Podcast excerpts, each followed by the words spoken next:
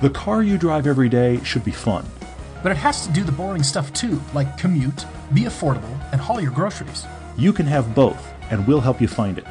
I'm Todd. I'm Paul, and this is the Everyday Driver Car Debate. Thank you guys for filling in. I Yeah. really appreciate it. It was fun. I'm glad. I'm glad. Chance thoroughly enjoyed the podcast studio. He sat here with me and went, I can see you, and it helped. It was great, and it sounded good too, which was nice. Well, good. Well, I was away in Silicon Valley for the entire week and had some visitation. I, I visited a few companies. Can we I've start decided- calling it the land of non-reality? Forget virtual reality. Can we call it the land of non-reality? You are not kidding. I'm in this. I, I don't know how big Silicon Valley is. It's a good size, but everything there. I, I go to various customers, and so I went to Lucid Motors and NIO, formerly mm-hmm. Next EV. Mm-hmm. yeah. NIO, by the way, is bigger than Faraday. They're over 2,000 employees worldwide. And are they another Chinese-funded Yes, monster? they are. Of course they are. Yes, they are. As is Lucid, Karma, Yeah. Tesla, yeah, partly. all of them. Mhm. Man, so I'm uh, I'm there, and traffic is just horrendous. If you're in the Bay Area or if you're in Silicon Valley, San Jose area, any of that, you know the traffic is just it's crazy. I'm just floored by this, and I'm thinking you.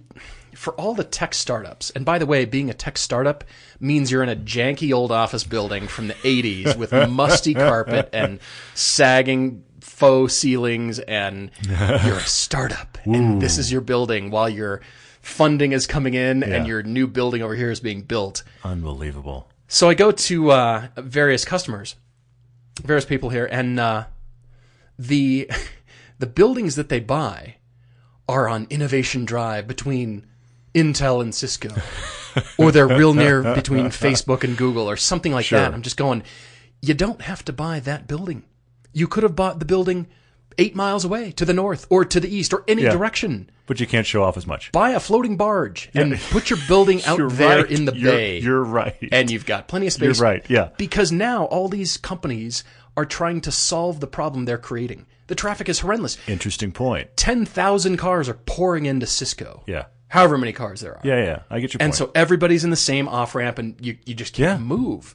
And to be the building right next door for the, sec- the other company, whatever you are, Yeah, yeah. you didn't have to buy that building. Uh, Well, you, you, didn't. bring you just brought up a great point though. If all of those companies are essentially if, if you're an executive or you're the idea guy of one of those companies Yeah. and you're spending all this time every day getting frustrated sitting in bumper to bumper traffic because all of you are startups of the same street, Right, what are you going to think of? Well, I wish I could stop traffic. Well, I wish I could have an autonomous pod. Mm-hmm. So now suddenly you've created a problem and now you're creating a solve that isn't necessarily universal. So here's the solve. We're going to cordon off this 50 square mile area, and it's going to be autonomous cars only. Okay. That can operate in this area. Sure. And that's it. And so you take control if you want to drive, you know, when you exit this Yeah. zone of autonomy. And I don't even know if that'll solve. There's going to be No. so many cars pouring into this area, and I'm just, it's it's really shocking because where Lucid is at Mm-hmm. in Menlo Park is an area I don't know four blocks by two blocks from the bay to the freeway. A large swath that is owned entirely by Facebook. They're going to mow the entire thing down by the end of 2017 and build Facebook City. because their Wait, headquarters wasn't Face Facebook City. Facebook City. Facebook City. Are they going to have a was governor and a mayor? I, I'm the mayor of Facebook City. what what is that job? I don't know. Do they have theme park rides in Facebook City? You got me. Is it like Universal Studios? Yay, Facebook City! I hope so. Oh, my honestly. gosh. I hope so. So yeah, all these companies, and so I went to to Lucid, and very interesting. Yeah, thanks thanks to Lucid for for hosting me. Anything you can even share? Gosh, uh, not much. Although uh, I'm having trouble sorting out who's an American car company or not. Hmm. Do we consider all these startups American car companies? Fair point. Or are they Fair just do they just have their headquarters or one of their headquarters Yeah. in Silicon Valley in so- San Jose somewhere? Yeah, that's because I do consider Tesla a car, an American car company, despite Elon being from South Africa. Sure, I see that point. Tesla is designed and built in California. Yeah. they're American as it gets. Yeah. So then we've got the big three in Detroit. We've got Sure, you know, FCA, sure. Ford, GM. Of course, you know there's the debate about all the car manufacturers that have plants in course. the U.S. yeah, yeah. But now with these startups, are they American or are they Mm, not? We've got American innovation and talent and skill. Cars are being built overseas. headquarters are in Hong Kong and San Jose and design Yeah, studio yeah, yeah. in Munich and you know all these different strategic locations, which I find so interesting. Well, but I, I actually wonder if the kind of the origin story of the company decides where it's from. I mean, we've had this question before. I We've people suppose. write into I the suppose. podcast about, well, but aren't is Honda is the Honda Accord an American car because it's made in America, Right. But it's a Honda. That's a Japanese company. right, you know, you, you can build you can build Volkswagens in Mexico, and it doesn't make them a Mexican car. Correct, correct. You know, I so- still look at it that way. Yeah, the I- origin I, of the I company. think I think that's the only way you can. You know, so what is the origin? If they're it's Chinese tough. funded, headquarters in the U.S. with you know Indian uh, management and Well, but- CEOs. But, take Faraday for a moment. I would I would describe Faraday as a Chinese company because the backer, Yeah. the the Yeah. the the impetus for that company is YT and his billionaire hoodie And his hoodie. and he, yeah, you know he's he's a Mark Chinese Zuckerberg likes guy. hoodies too, by the way. So Of course. everybody It's- in, in hoodies. It's a it, that's there's probably Mow the a- there's down. probably a mall Build that you have city. to have special access for that is right next to Facebook City and it is Probably. hoodies for billionaires. I think we should just- start this company. You, you remember the, the they still exist in some places. You remember the the hat company called Lids? Oh yeah, yeah, yeah. This is this is a uh, store just called Hoods. It's, it's just, but Hoods you've got to have special access. You got your hoods and your lids. You come in there with your billions, and you get your special hoods and lids, and you're out. Oh my gosh. I will never be in any of those stores, Oh but hoods and lids. I, I do really like my everyday driver hoodie. Actually, we need to start actually making those a little more available because I do. I've never Yes, owned a hoodie in my life. Here's the contrast: Tom in Germany practically lives in hoodies. yes, this is true. This is true. And so when we gave him a hoodie, it was just like the 18th one in his closet. Yeah, just And he still Tuesday. wears it constantly. Exactly. He still wears it constantly. This is the first hoodie I've owned since I was probably about 10. And it is the perfect weight for Yeah. like this shoulder season thing we have in Park City where it's not quite winter, it's not quite summer. We're supposed to have snow on Wednesday, by the way. I have my summer tires on. Which I can't But, believe. yeah, of course. But that's that's the springtime. well. So I got this rental car, at the San Jose Airport. Oh, yeah. And Dave Moggio on uh, Facebook asks, "When will we test drive the new Camaro?" Well, I did. I drove it around for a week, Yeah. and this was the SS. So here's another SS dichotomy. rental car. SS rental car, That's and good. they I were like it. everywhere, convertible it. and hardtop. Okay. everywhere. So clearly, Chevrolet and GM wants all of us to get into the new Camaro. Mm-hmm. They want us their their product placement. Mm-hmm. And I think, all right, so you place that at the San Jose airport. I mean, tech center.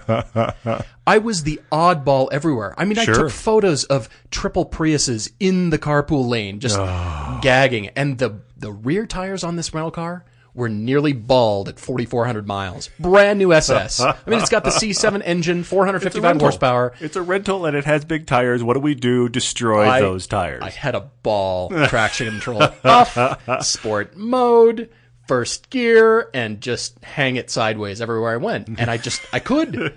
How was it? It was surprising and disappointing all the same to be interesting. I mean, you have We'll- we'll have to drive drive it in a, in a perfect scenario. Yeah, But I am kind of curious. Exactly. I'm kind of curious in that in that situation what it was like for you. It was uh, it was difficult from a, a parking perspective because of the long doors. Oh, sure, yeah. They, you know, where they're hinged and where they finally open enough so you can squeeze out Mm-hmm. and not hit the Prius next to you. And it's California where the parking spaces are a good 30% smaller than they are everywhere else. Yeah. No, I, I liked it because the form factor, the overall size of the car feels smaller. Mm-hmm. It really does. Yeah, it's that same chassis as the ATS, which we really like. It's it's just still an angry car, and Yeah. it wants Oh, to yeah. kill you as soon as you turn traction control off. It even has track mode. It's just loud and angry, and I thought. Well, I gotta be that guy. I'm in a Camaro. I, I'm in an SS. I'm, I might as well just I'm surrounded by Priuses and a Camaro SS. Let's embrace the reality of what I am. I, love that. I'm thinking the whole time I am balancing the equation for the fuel you're not using. I'm using up, so we're balanced. just- there we go. We're Perfect. we're carbon neutral here, everyone. We're carbon neutral. It's public service. Get yourself a Camaro SS rental car and go balance the world. Go go balance the Prii. I love it. exactly. That's very good. Exactly. So that was that was fun, but we'll we'll have to drive that at some point really Yeah, we, we've, thoroughly We've got that. some some discussions about putting that on camera for stuff for uh, for season two and for the web. There's a lot of weird stuff going on for us planning wise. I'm going to try to get get you guys a little bit of behind the scenes. We're planning a bunch of stuff for season two on television, which is a little ways away. But at the same time, we're planning a lot of these shoots so that we can shoot them in such a way that we walk away with a piece for television and we walk away with a slightly different piece for the web. Right, right. because we don't want to let the web die. We want to let the web keep. I mean, we said we would, and we want to. We want to keep giving stuff to YouTube. Yeah. So we're trying to think about different variations, new little things we can do, and along those lines, you guys may have seen our sights and sounds pieces. And those are exactly what the name suggests. I mean, we would do a review, and then we would drop the sights and sounds piece. It'd be a couple minutes of just just that. It'd just be Yeah, here's the car, right, right. here's the car's noise, here's the car driving by. There's no commentary. The filmmaker in me has gotten a little bit of a bug here, though. Which I love. I, I'm really liking this a lot. Well, it's this is good. because what I've essentially done is created more work for myself. But Well- but this is what I do. But we're going to make those sights and sounds pieces a lot more fun. Imagine them Yeah. as more like a movie trailer for the car. It's still not going to be any commentary. It's just going to be a minute or two of just fun shots, great noise, the joy of driving the car that is featured. And along those lines, this weekend we shot our first. And this is a little weird. Even in this idea, it's weird because generally what we would do is we'd make one of these pieces as a side note of one of the pieces we're shooting to be a big compare. So we'd compare some cars, Right, And we'd right. make one of these pieces out of that footage for YouTube, Yeah, exactly. And then have the big piece go to TV and eventually wind up on YouTube. But this was different because if you're watching the TV show, the the episode that just happened, so many of you guys have written to us. Thank you. The episode that just happened Yes, was Mid by and the way. Yeah. and it was a cut down from my feature film. And many of you have responded that hadn't ever responded about the TV show at, all and just popped up and said, Love this episode. Thank you for that." In that episode is the Lotus Elise. Yeah. In case you have just joined us, I like the Lotus Elise a lot. This has been covered many times, mm-hmm. and that piece Oh, yes. covers it again. In fact, that piece is about to be on YouTube as well. That TV episode's about to be on YouTube, so you'll see me cover the Lotus Elise again. All of that to say, we don't really need to go prove that I like the Lotus Elise again. No, there's there's really nothing left to say about this car. Well, there is, but we had a very dangerous weekend. We had a, we had a good time. What happened is our, our friend Sean listens to the show.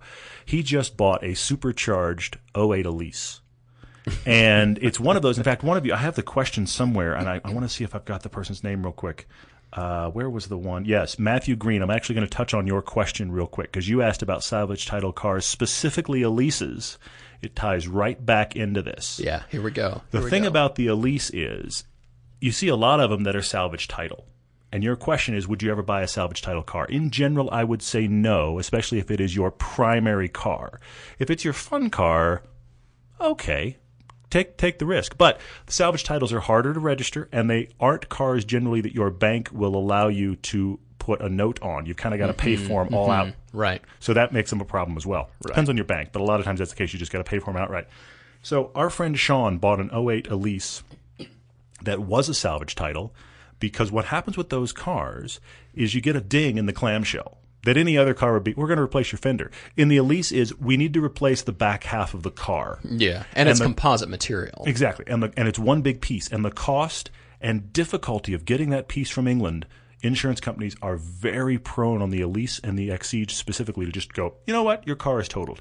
It's really not. It's worth much more than that part. Right, But the hassle is so high they total them out. So as a result, those cars work their way back onto uh, the sales wor- sales force, if you will. They're available. Sean found one for a deal, and he called. It was called. He didn't call it this. It was called the Exis. Exis. The deal is they had a total Elise supercharged from the factory. They put front and rear clamshells from an Exige on a Elise. Therefore, creating a build car Yes, a little bit. Yes. But it is the factory runnings. So we had that car. We shot one of these new, I guess I'm just going to call it a car trailer for that. It was so much fun. Yeah, I, I think it did you more harm than good, to be honest. It's Oh, it an was- outlet. It was terrible for my wallet. Yeah.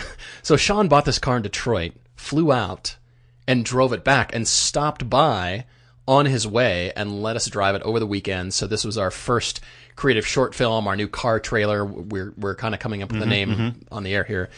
And uh, Todd gets out, just grinning from ear to ear, and I'm thinking, "Oh no, this Yeah, is all dangerous." Yeah. all bad. But it was great. It was a lot of fun. Sean, thank you again. It was it was great. So if you notice in the Instagram photo down low on the front lip, right next to the ground, says "Exis." Yeah. I think you should leave that, Sean. It's kind of unique. It's it's one of those things where if you're a car person and you know the story, you kind of go, "Oh, I get it." Yeah. It's also one of those things where you kind of go, "Should we take that off?" It's really it's Yeah. really just kind of sixes depending upon how right, you feel. right. Well, uh, yeah, that was uh, a lot of fun, and uh, can't wait to start doing more of these. I, I really enjoyed it. I really did. it was it's a different it's a different idea for us the filmmaker and me is excited about it. But it's a way that we can put new and different content on youtube while still shooting all the other stuff we're shooting. And we're going to do look we're going to do single car fast blast stuff is going to happen through the summer which will allow us as we've done on some of the fast blasts like that 240z you saw it allow us to get in some of the Right, older cars right. that aren't getting a lot of press coverage but we want to cover we want to share them with you guys. Those will of course be reviews.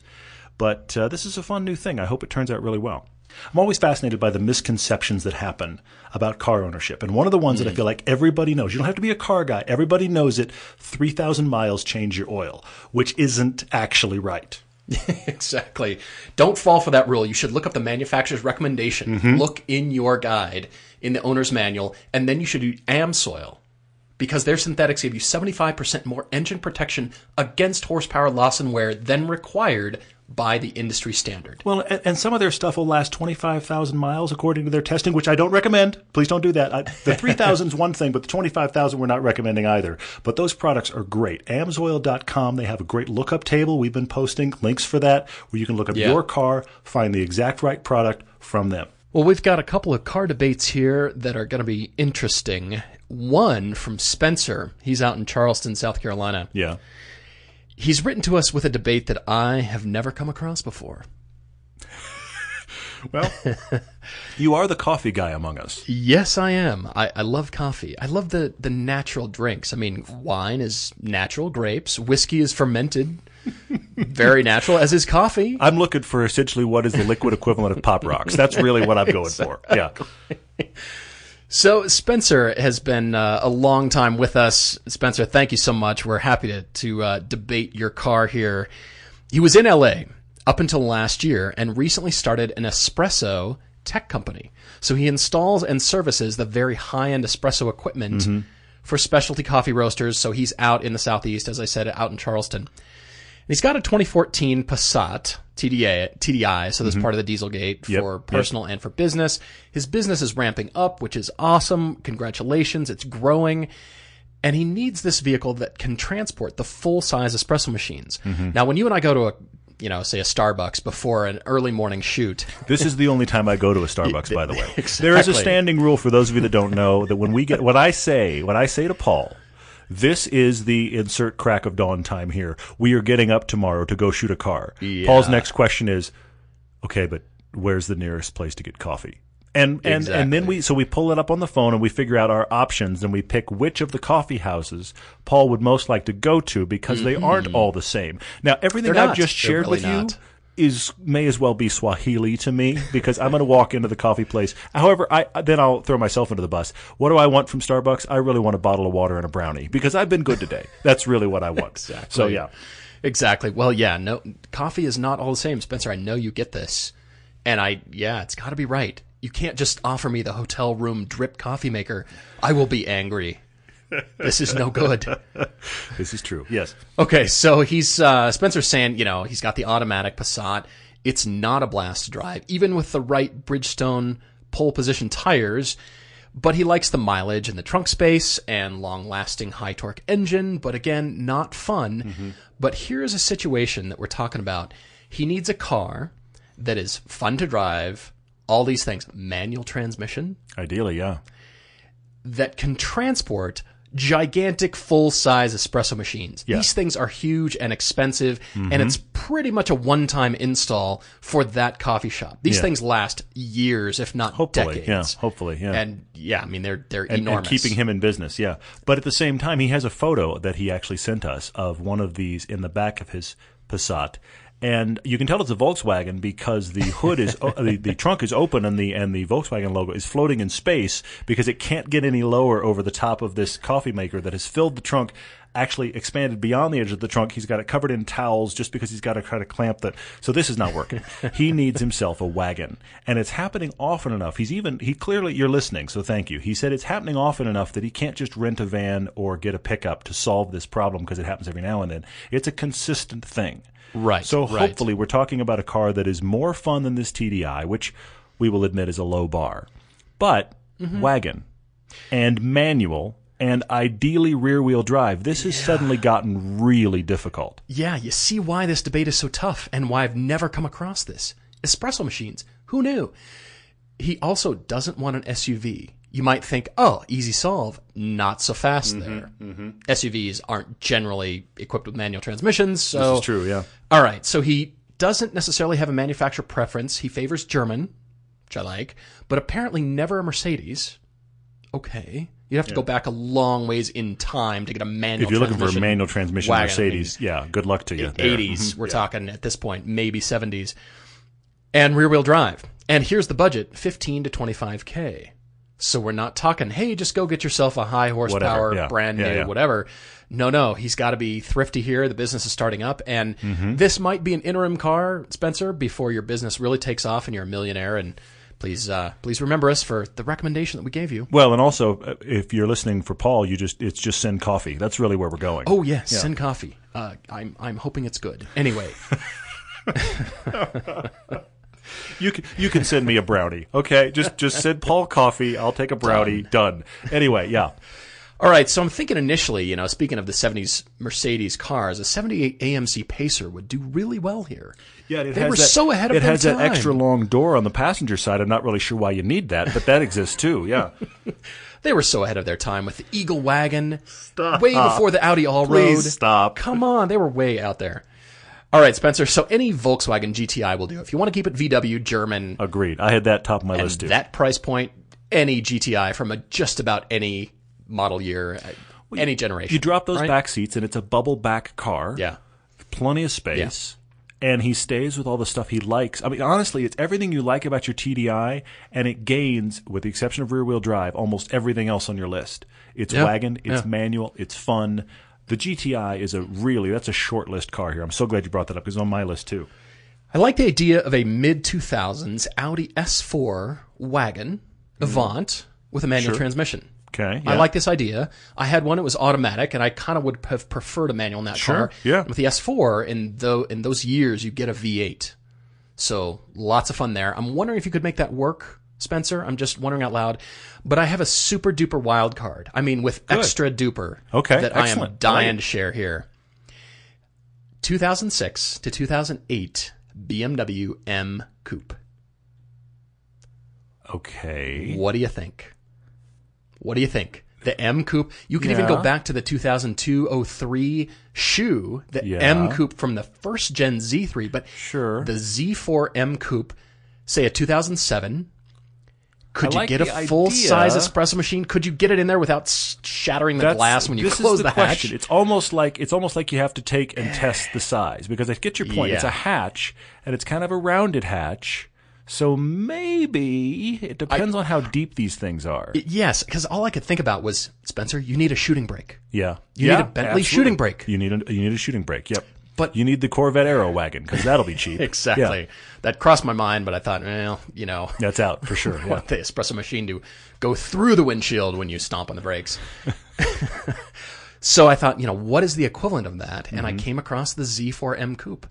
Okay. And there's a lot of them out there. As a matter of fact, with low miles that are still in the thirty to forty thousand dollar range. Sure, sure. Manual transmission. Yeah, yeah. But if you go the right mix between, you know, miles in the 40, 50,000 range, and then on up to, you know, manual transmission and 2007, I, I think this could work. Okay, I'm I wondering out loud. This is my super out there mm-hmm. with extra Yeah. super duper sauce. You're, you're way in, you're way off in the weeds. I see that. I see that. And and it's a question where Spen- only Spencer can answer. How how much? Because clearly the problem with it in the back of the Passat was height. Right, It wasn't trunk depth, it was height. So the question is, what's the dimensions of one of these, and will it fit in that kind of stubby but tall hatchback? I mean, we know it'll fit in a GTI, GTI with space left over. yeah, exactly. But exactly. but it, that's it. Okay, I like that. It's out there. It's You're still there, but yeah. Mm-hmm. sporty. Still get some stuff. It might have to be shoved right behind the two seats, and then I don't know how much space is there. I really don't. Mm-hmm. Yeah, And how big are the machines that you're transporting, Spencer? I, it's a it's a little bit of a dice roll. I see that. is. but it's It worth is. looking into. That's- I like I'm that a out lot. there. I'm out there. I have two others. I have two others because Okay. the GTI was All on my short list of three. good. Uh, I have to say, look, Spencer, this is going to be hard to find in the combo I'm talking about. Uh, you may have to sacrifice the manual transmission thing, but I'm I'm headed toward rear wheel drive for you. CTS wagon. Oh, You can get them for this money. and I'm not talking CTSV. Look, CTSV would be wonderful. Yes, The, the car behind you would end up with the espresso maker when you took off at the light. But but it would be wonderful. It'd be, it'd be you know rear wheel drive six speed awesome. Hmm. But those are they're, they're just not at this price. But the CTS standard wagon in your price, yes, definitely. So it's a hmm. good chassis. It handles well, significantly bigger than your Passat, so you might not like it for that reason. Those cars were available manual, but the whole combination of can I get wagon, manual, that's not all-wheel drive, it's going to be hard That's a to make all that right work work out. But there's let me put it another way. GM did sell the CTS wagon with that checks every box you're talking about. Can you find it? I don't know. It was at least available from the factory. yes. We know that. Yes, but the Did price one point, get built? the price point from the standard CTS wagon is is viable here, and and a significantly larger car. I think that could work. And unique. I like it. It's Yeah. very unique. And then I have to say one that to me feels pretty obvious because it would do the fun thing. It would do manual. It would do hatch. It would do all of these things and price point. The last STI generation, Sure. that was a wagon. Sure, yeah. That is a fun wagon. You're not going to find one in an automatic because it didn't come that way. So, Hmm. you know, and that hatch, es- especially put the seats down, that's got a lot of space back there. I mean, that's GTI, every bit of the GTI in space for the back hatch. And you can put the seats back up when you're not hauling on a coffee, coffee machine and just haul. Just, Mm-hmm. Yeah. just disappear. It isn't rear wheel drive, obviously, but you're not going to fight off the fun factor of the STI wagon. It's just going to be fun. I think I that like that. has to be considered. And at your prices, you can find one. I like that a lot. And whatever you get, Spencer, you're going to have to wrap it in candy apple, fish scale, metallic, high gloss, mocha. Yeah, to promote the business. It's going to be wrapped in mocha. Serious. oh my gosh. All right. Okay. I don't know that they that would look too good on a Subaru. Maybe not. All right, nix that idea. Anyway, Spencer, thank you so much for writing, and uh, we'll move on to the next debate. Yep, we've got uh, Vlad here now. Vlad is writing into us actually from Utah here. And he's in Army training, and he's writing into us and saying he wants to get an everyday fun car. Did you see the price range here? Again, one of the uh, the most wide ranges of price choices that we've come across. It's up there. I don't think it's the most.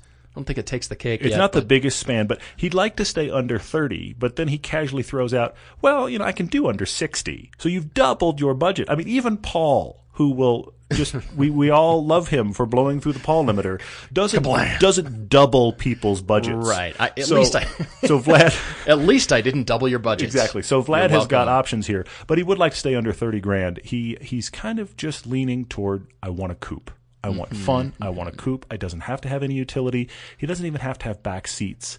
And so he's listing off what for him are the usual suspects with this kind of budget. Again, under 30, but could go significantly higher. You notice the mention here, though, that I think is a big deal? Hmm. He says, must have a nice sound system. He doesn't want to have anything aftermarket. He needs to have a good sound system Right. Right. and he doesn't want to overpay for performance and capabilities he's not going to use. This is this is a daily driver, not a track car. Right. Right. Those are those are things that really informed me.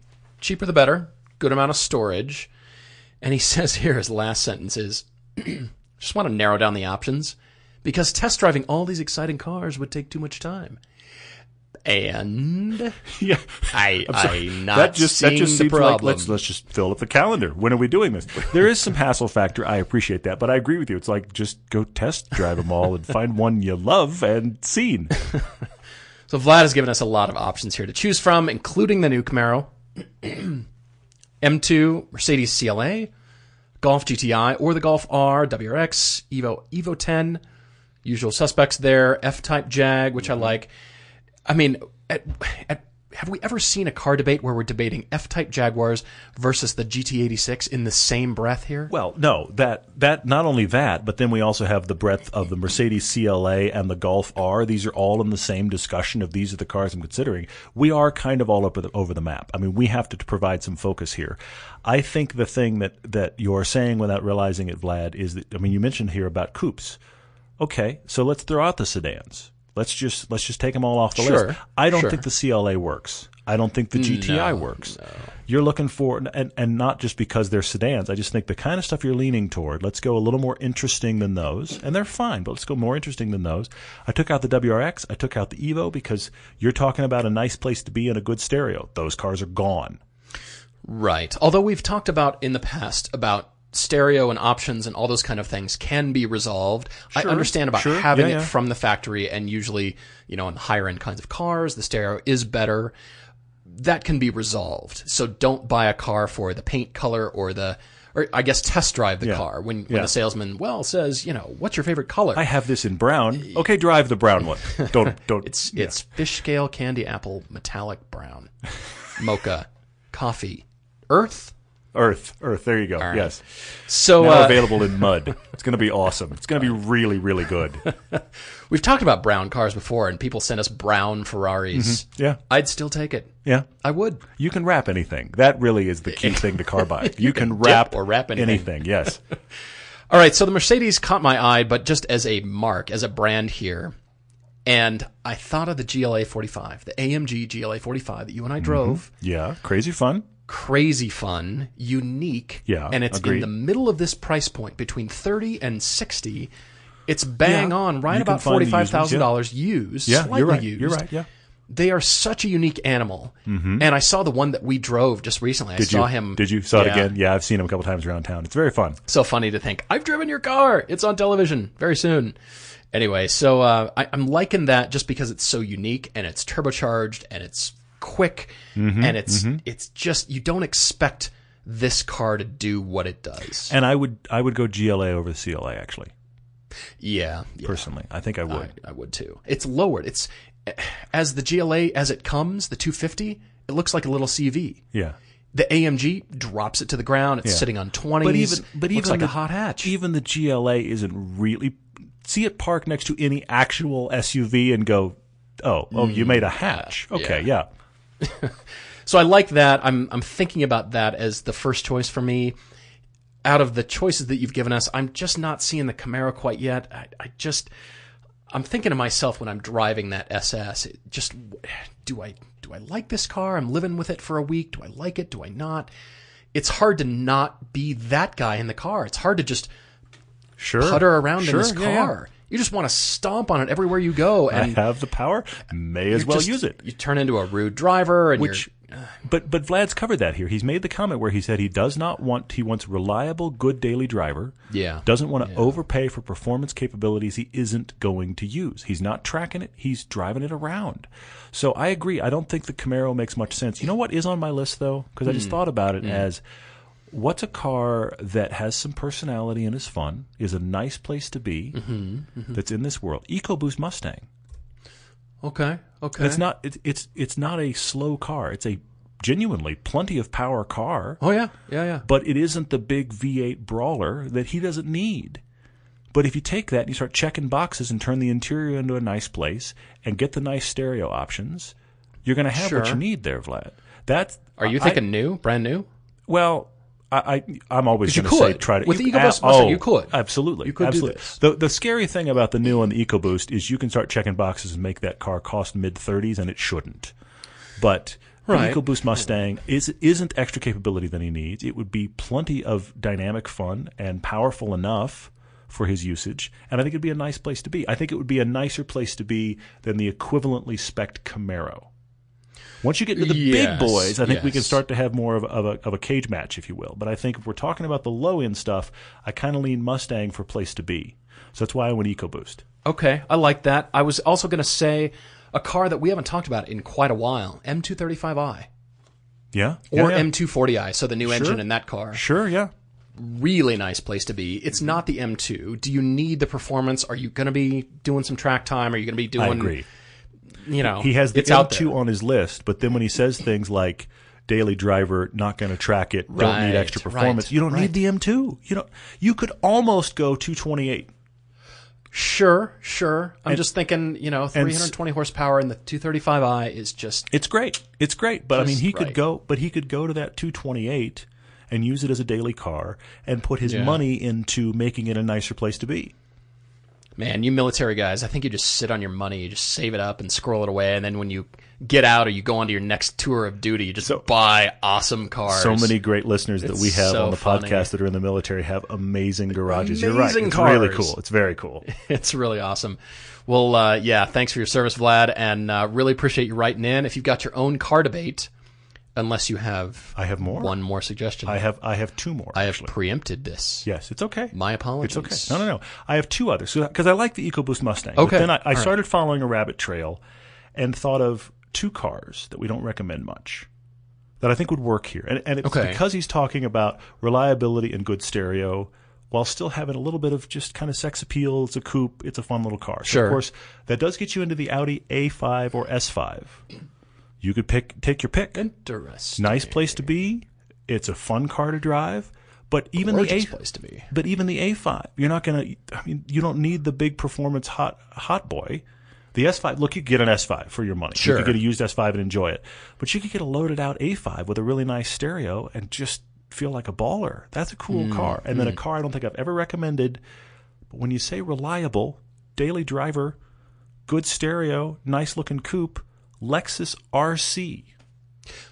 Get an RC 350. That is a cool looking car. We've car. never recommended that car It's before. it's a it- that's a car that when I see it on the road, I like it. Every time I see it on the road, I like it.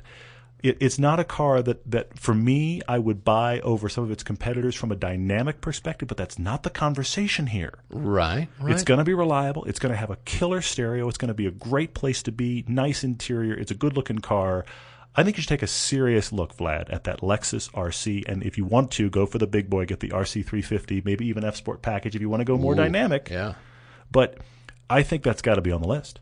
The problem with this disease that we talk about, the real problem is at some point you run out of either money or places to put your cars. Now, if you've solved Yeah. the money problem, you may still be like, well, honey, what do we park outside? And now you have a real issue with that car just getting beat on by Yeah. the weather. UVs are, you know, a, definitely a problem. They Well, you're getting all technical about it. I was just talking about just weather and sun no Yeah. matter where you are. Exactly right. So if you're in California or at the beach or you have a lot of sun, absolutely Covercraft has the products for you. They've got dash mats, they've got car covers like we're talking about, all kinds of stuff. You have turned me into a believer about the sunshade. I have to admit. It keeps the car cooler. Mm-hmm. It protects your instrument panel. It protects from UV damage, all of that stuff.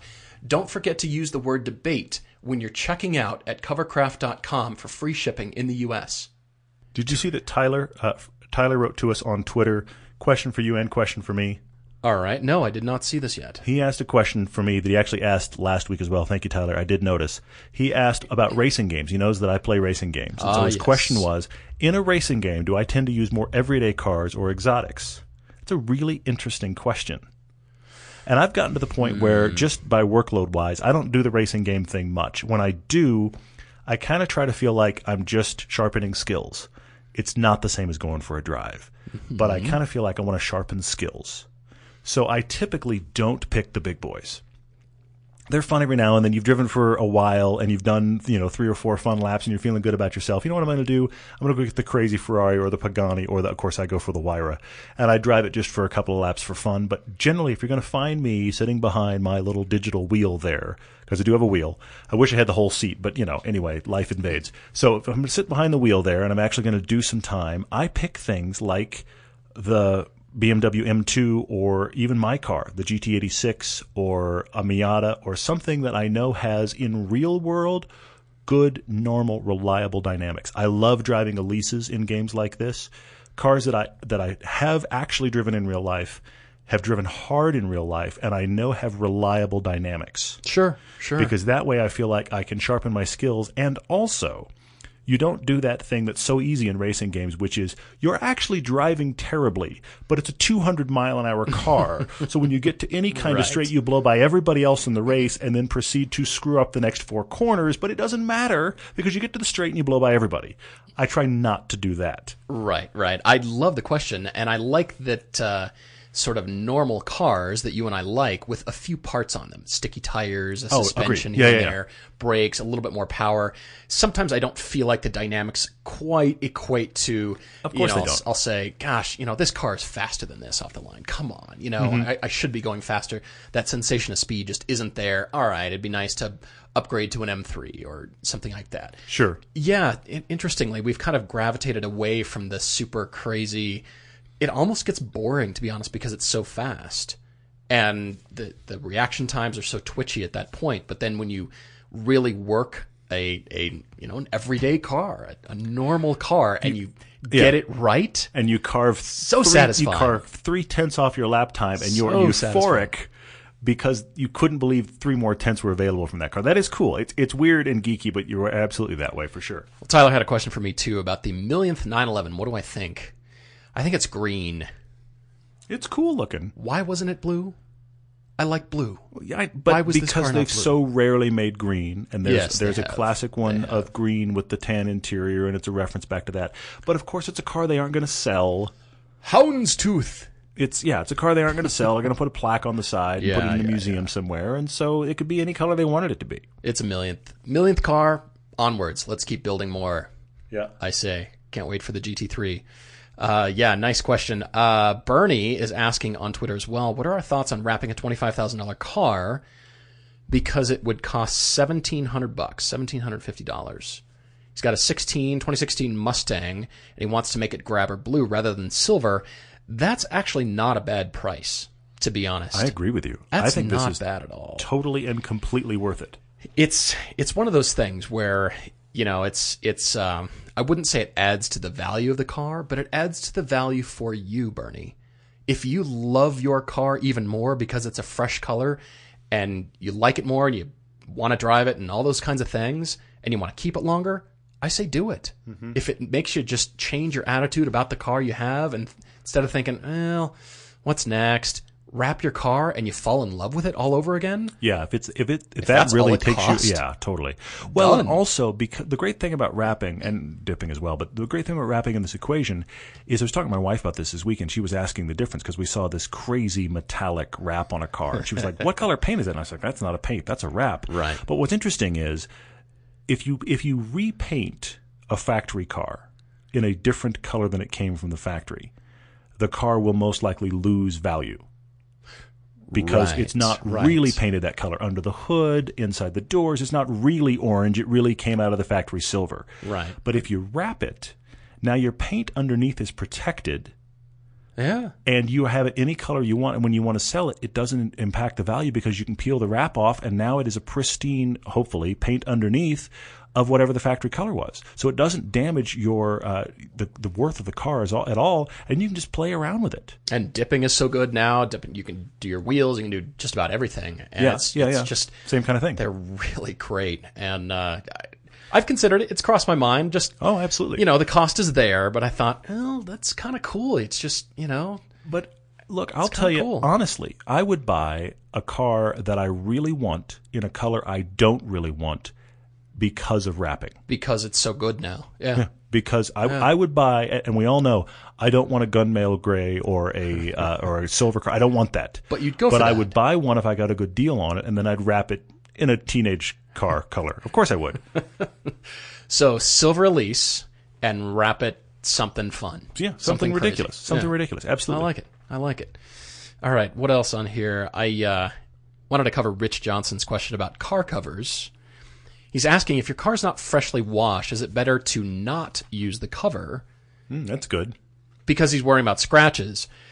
That's a great question, Rich. I hope you are putting your car cover on properly. That means starting in the middle and unrolling to the front and the rear. Same thing when you're taking it off. You take it off the front and the rear first, and you roll it up towards the center of the car, then flop it over and put it in your trunk. All right. Can, I- I didn't know any of this until the first time I saw. I helped it's Paul important. unwrap his Audi, and that was the whole procedure. And yeah, you learn. You have to learn once. Well, the reason is uh, again scratches Mm-hmm. because if you're just you know you're trying to slide it around and position it and it's blowing in the wind and then you know you really can introduce scratches. Yeah, yeah. So it, it kind of depends. If your car has is just light dust or just fine kind of stuff, I don't think it's too much to worry about. But if, if you have genuine dirt on there, I mean, we're we're talking really uh, off the deep end car care kind of here. You, you know, quick quick spray down. Maybe if you have uh, some He pulls into work, parks, sprays down his car, wipes the whole thing down, puts the car cover on, walks in to find his everybody he works with going, "Yeah, you don't work here anymore. I'm sorry, we just can't Sorry, handle like, people like you. No, uh, if if it's really dirty, but I guess the thing is, you could if it doesn't move around. If it's a nice tight fit, then you're okay. That's a key thing, yeah. It's the it's the motion, you know, that that will will scratch. You know, if it's windy or flapping in the breeze or something like that, that could introduce scratches.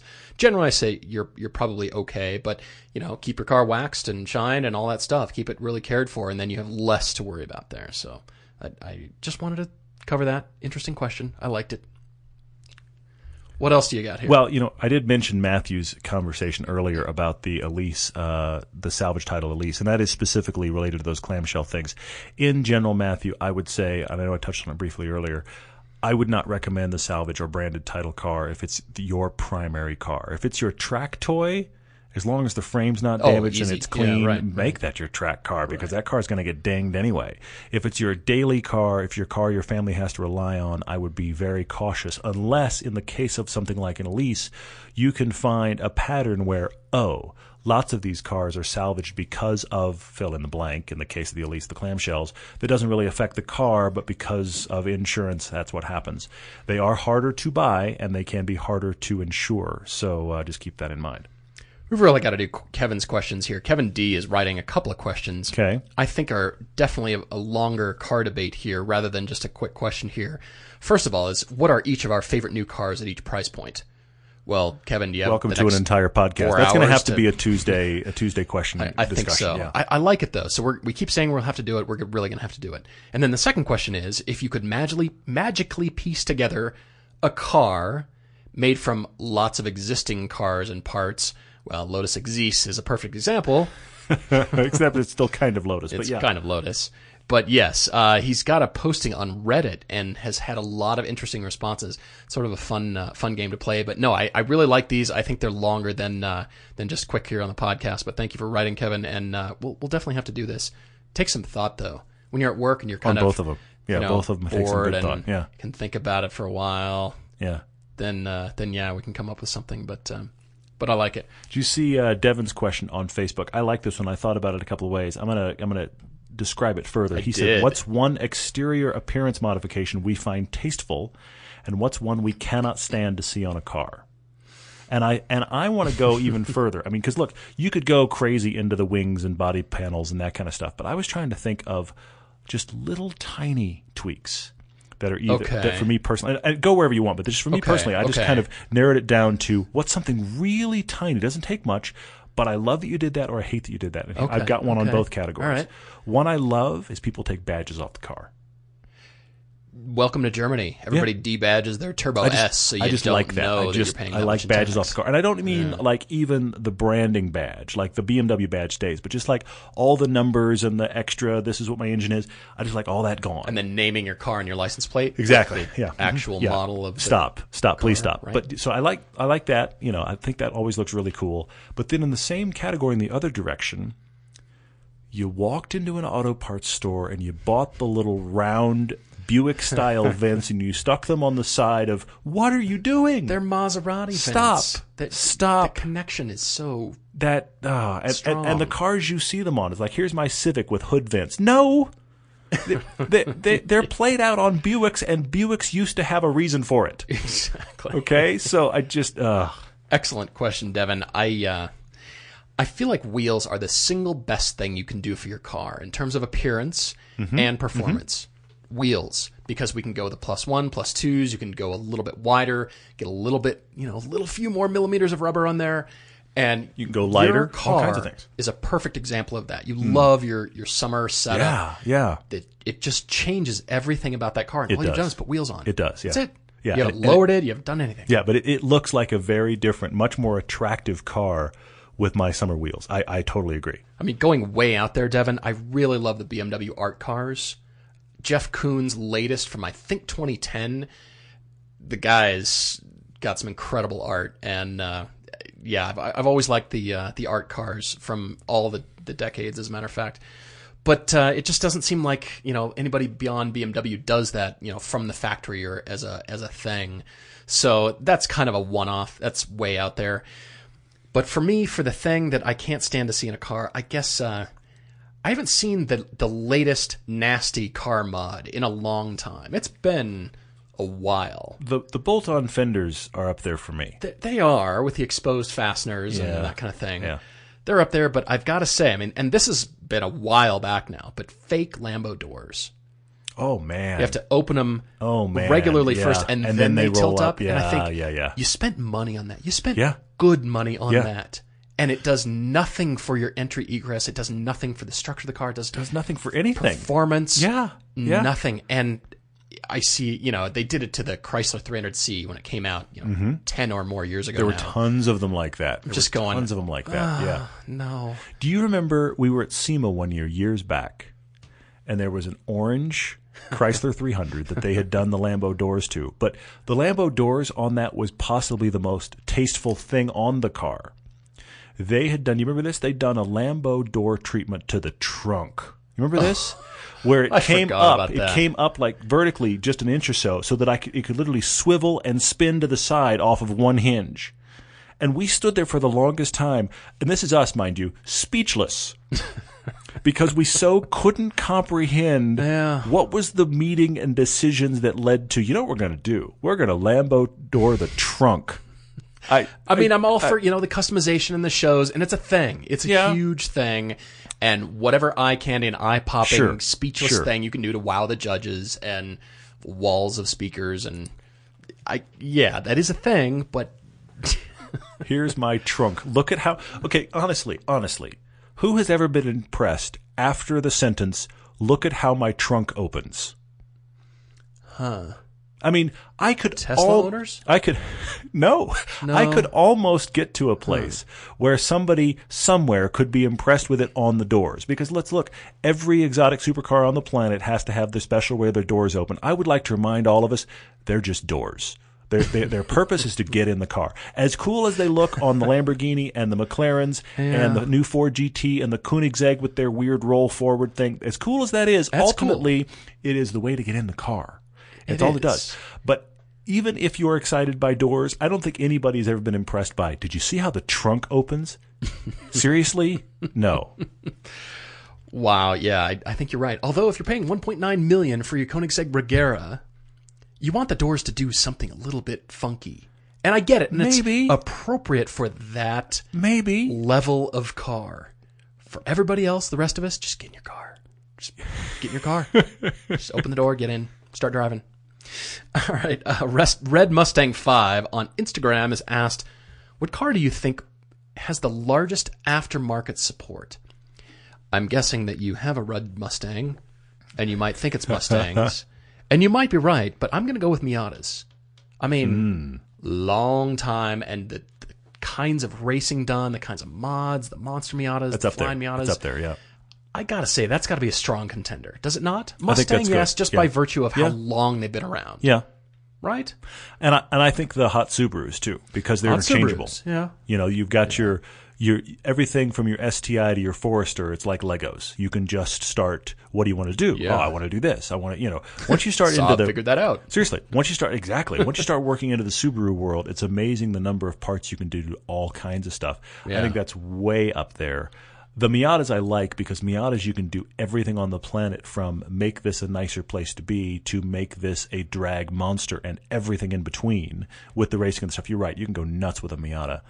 I think the Subarus are up there. Those are the first two that jump to my mind. Yeah. I mean, you can find stuff for every car on the planet. And of course, you know, the ubiquitous LS motor, you know. Sure. Now we're talking specifically motor wise. It's not necessarily every car, every piece on the car, but the, you know, the motor obviously is in everything. Yeah, I was uh, worked with a guy who was into boats for a long time. You knew him. Yeah, yeah, I remember him. And he would always say, "Well, you know, the boat guys aren't putting Fords in their boats. They're putting Chevys. The Mercury Marines. Yeah. They're putting Yeah. Chevy big blocks and small blocks in Yeah. their boats. I mean, proven engines. So yeah, it's it's Side note, you know what I found really random? You know, last last podcast, Chance and I were talking about the shoot that we did on the on the Ford GT. yeah, right, right, right. You know what I find fascinating that every single review or video has talked about. Every one of them has talked about the fact it's the same engine block as the F one fifty. And I, I'm really, I mean, That's not a selling point. it isn't, and I'm surprised. I mean, that's they're using that to say, let's acknowledge where it comes from. You you know, this is a marketing thing. Ford wants to get the Sure. EcoBoost thing out there. They're acknowledging where it comes from. And of course, granted, in the F 150, it's not 650 horsepower. Granted. but, I mean, clearly. But, you know, I, I do find it interesting that people are putting that out there and acknowledging it and then explaining why that doesn't matter. I'm, I'm, I'm, I guess I've been surprised at how completely universal that fact has been. It's it's a talking point that is neither here nor there. It's just a talking point. Well, and it, co- I it don't comes care. down. It, but it. I mean, it matters, of course, because the people that are out there buying bespoke V12s in the back of their Pagani, are, they care theoretically. But the other th- other part about it is, Not until this car blows them out out of the water. well, but but here's the thing about it though is it it matters from that standpoint of your exotic car. The the XJ220, a forgotten. Sure, that's the. Jaguar X2 Yeah. XJ220, which I to this day think is one of the sexiest supercars, just look wise ever. But one of its Achilles heel points was it came out with a V6. It was lightning fast. It was a world Monster beater, power. both in zero to sixty and in total uh, speed. It was a world world beater, and yet that V6 killed it. I don't know that that's an issue for this Ford, but I find it interesting that most of the journalists were sitting through three to four hours, three to four hours worth of press briefing. All the com- commentary that came out of that, they all thought to tell you, yes, this is the Ford F one fifty motor, which I think is bizarre. That is kind of strange. When I worked at Ford, I found an interesting fact. There was a GT90 concept that came out in the 90s, and it was yeah, as if uh-huh, you remember yeah, this car? I do, It was I as do. if the design team discovered triangular shapes everywhere. It wasn't good. It's like the RX-8. By the way, have you not noticed we're a rotary? Here's another triangle. So to build that show car, Ford cut up Jaguar XJ220 serial number 00001 No. to make the GT90 No. show car. And the guy I was talking to said he found scraps of the car in the corner and collected Oh. the bits and pieces and made a, a shadow box tribute. They even cut the, the serial number plaque off, and he found that, and he Oh, he I- grabbed it and said, "This is a tragedy." Yeah, I, I almost need a minute to cry because that's awful. Because that I that, that car horrible? is so unloved and yet so very cool. It's yeah, it's amazing. The interior hasn't aged really well, but you know you could. Oh, the interior Whatever. has aged terribly. It's not the greatest. it's aged like a Lotus from the night from the eighties. It's just like what happened here. Yeah, it's it's not good. exactly, but the exterior is still one of the most beautiful cars ever, ever. But yeah, that that story was really disheartening. Well, uh, I want to talk about uh, Coon underscore D. He's asking for any tips for driving a manual in traffic because he re- recently started a long commute in his ST. Okay. and he wants to prolong the life of his clutch as much as possible. Mm, That's a good one. I have this thing to this idea to run up, run across all of you listening. Have you ever, when you're creeping along in traffic, let the clutch out in first gear, generally first gear, because you're going slow enough, but mm-hmm. it's that stage of traffic where you're not doing the accordion thing.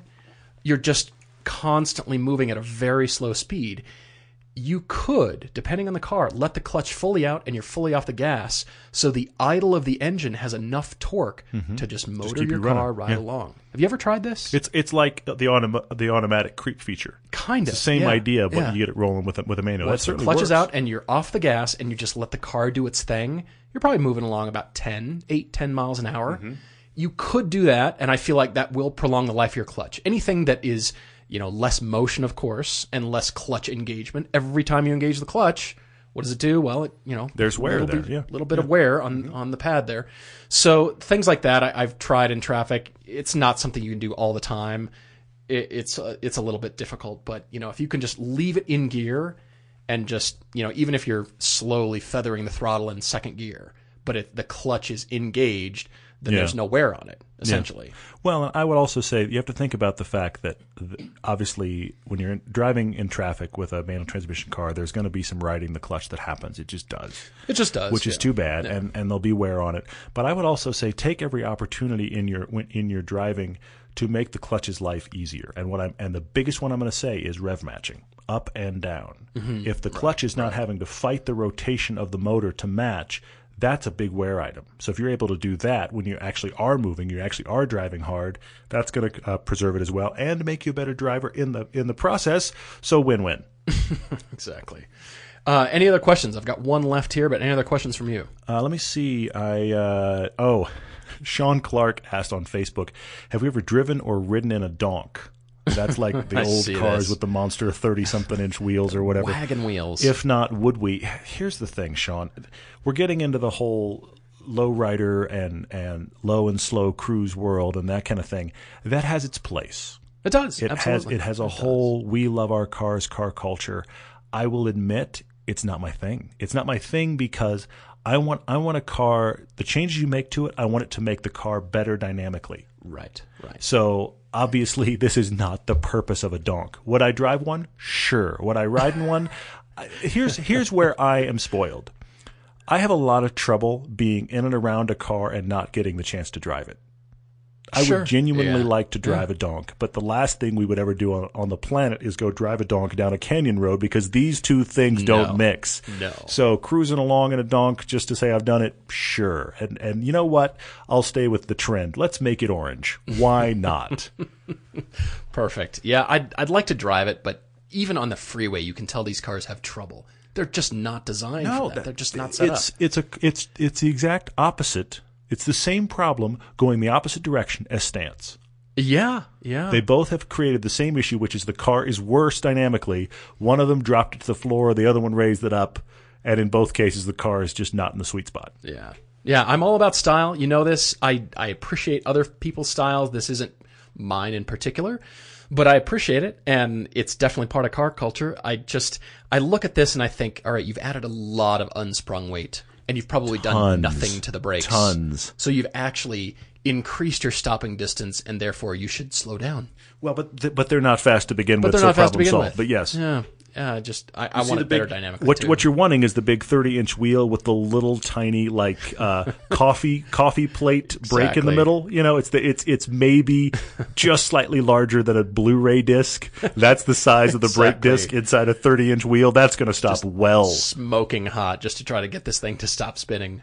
Yeah. Well, uh, one last question here from SK Rads, who's got a 2011 Lotus Exige S260 sitting in his garage. I hope it doesn't sit too long. You've got to get driving that thing. But that's his problem. Is it does sit now. yeah. He's wondering if he should keep it or not. Yeah, he's in Baltimore. His daily driver is an M235i, and what would we do? Would will he regret selling it in ten years? Is my question. Is his question to us?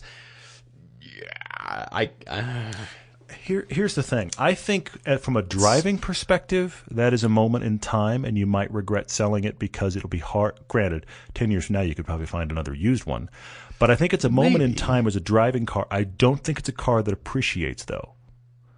So there's a part of me that thinks Hmm. if if you don't have a purpose for it, let it go. Let it be driven. Let it have a life. to you? Well, now where- is that where accepting now with this? accepting Lotus donations at every no seriously, but but let it let it go have the life that it should have. If you're if you're genuinely not going to drive it anymore like that, and then down the line buy another one because I don't think they're going to appreciate to a place. I'll give you the opposite equation. If he had said one M was much as I would cry. Oh, yeah. As much as I would cry that it wasn't being driven, I would still say keep it because in 10 years when you want to buy another one, you might not be able to afford it. These Elises, these Exiges, you're probably going to be able to find one.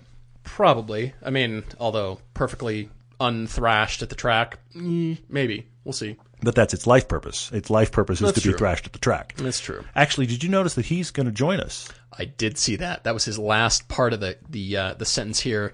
He's looking forward to joining us at the Nurburgring and the spa trip, our pilgrimage trip, which is awesome. We're looking forward to having you. The reason he's joining us is because we are just putting on the final touches of releasing that trip for this year. The only people that have heard about it so far are the folks that had actually been to our website and told us months ago, thank you for your patience, months ago that they were interested in going. We actually just released some early information to those folks and to the rest of you. It'll be later this week. Uh, so that will be out to all of you so that we can fill that trip up. We've had a lot of interest this year.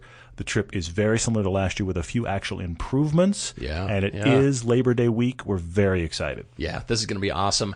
So listen for that for the next podcast, and uh, we'll wrap it up here, guys. Thank you so much for following along and for listening. We we hugely enjoy the interaction Yeah, and definitely. the story. I, Spencer, I love the the coffee story. That was so fun to debate here. So. Yeah, keep writing in with your own debate at the website or everydaydrivertv at gmail. And then you see that we asked for questions. So keep writing us questions. We love uh, all the creative stuff here.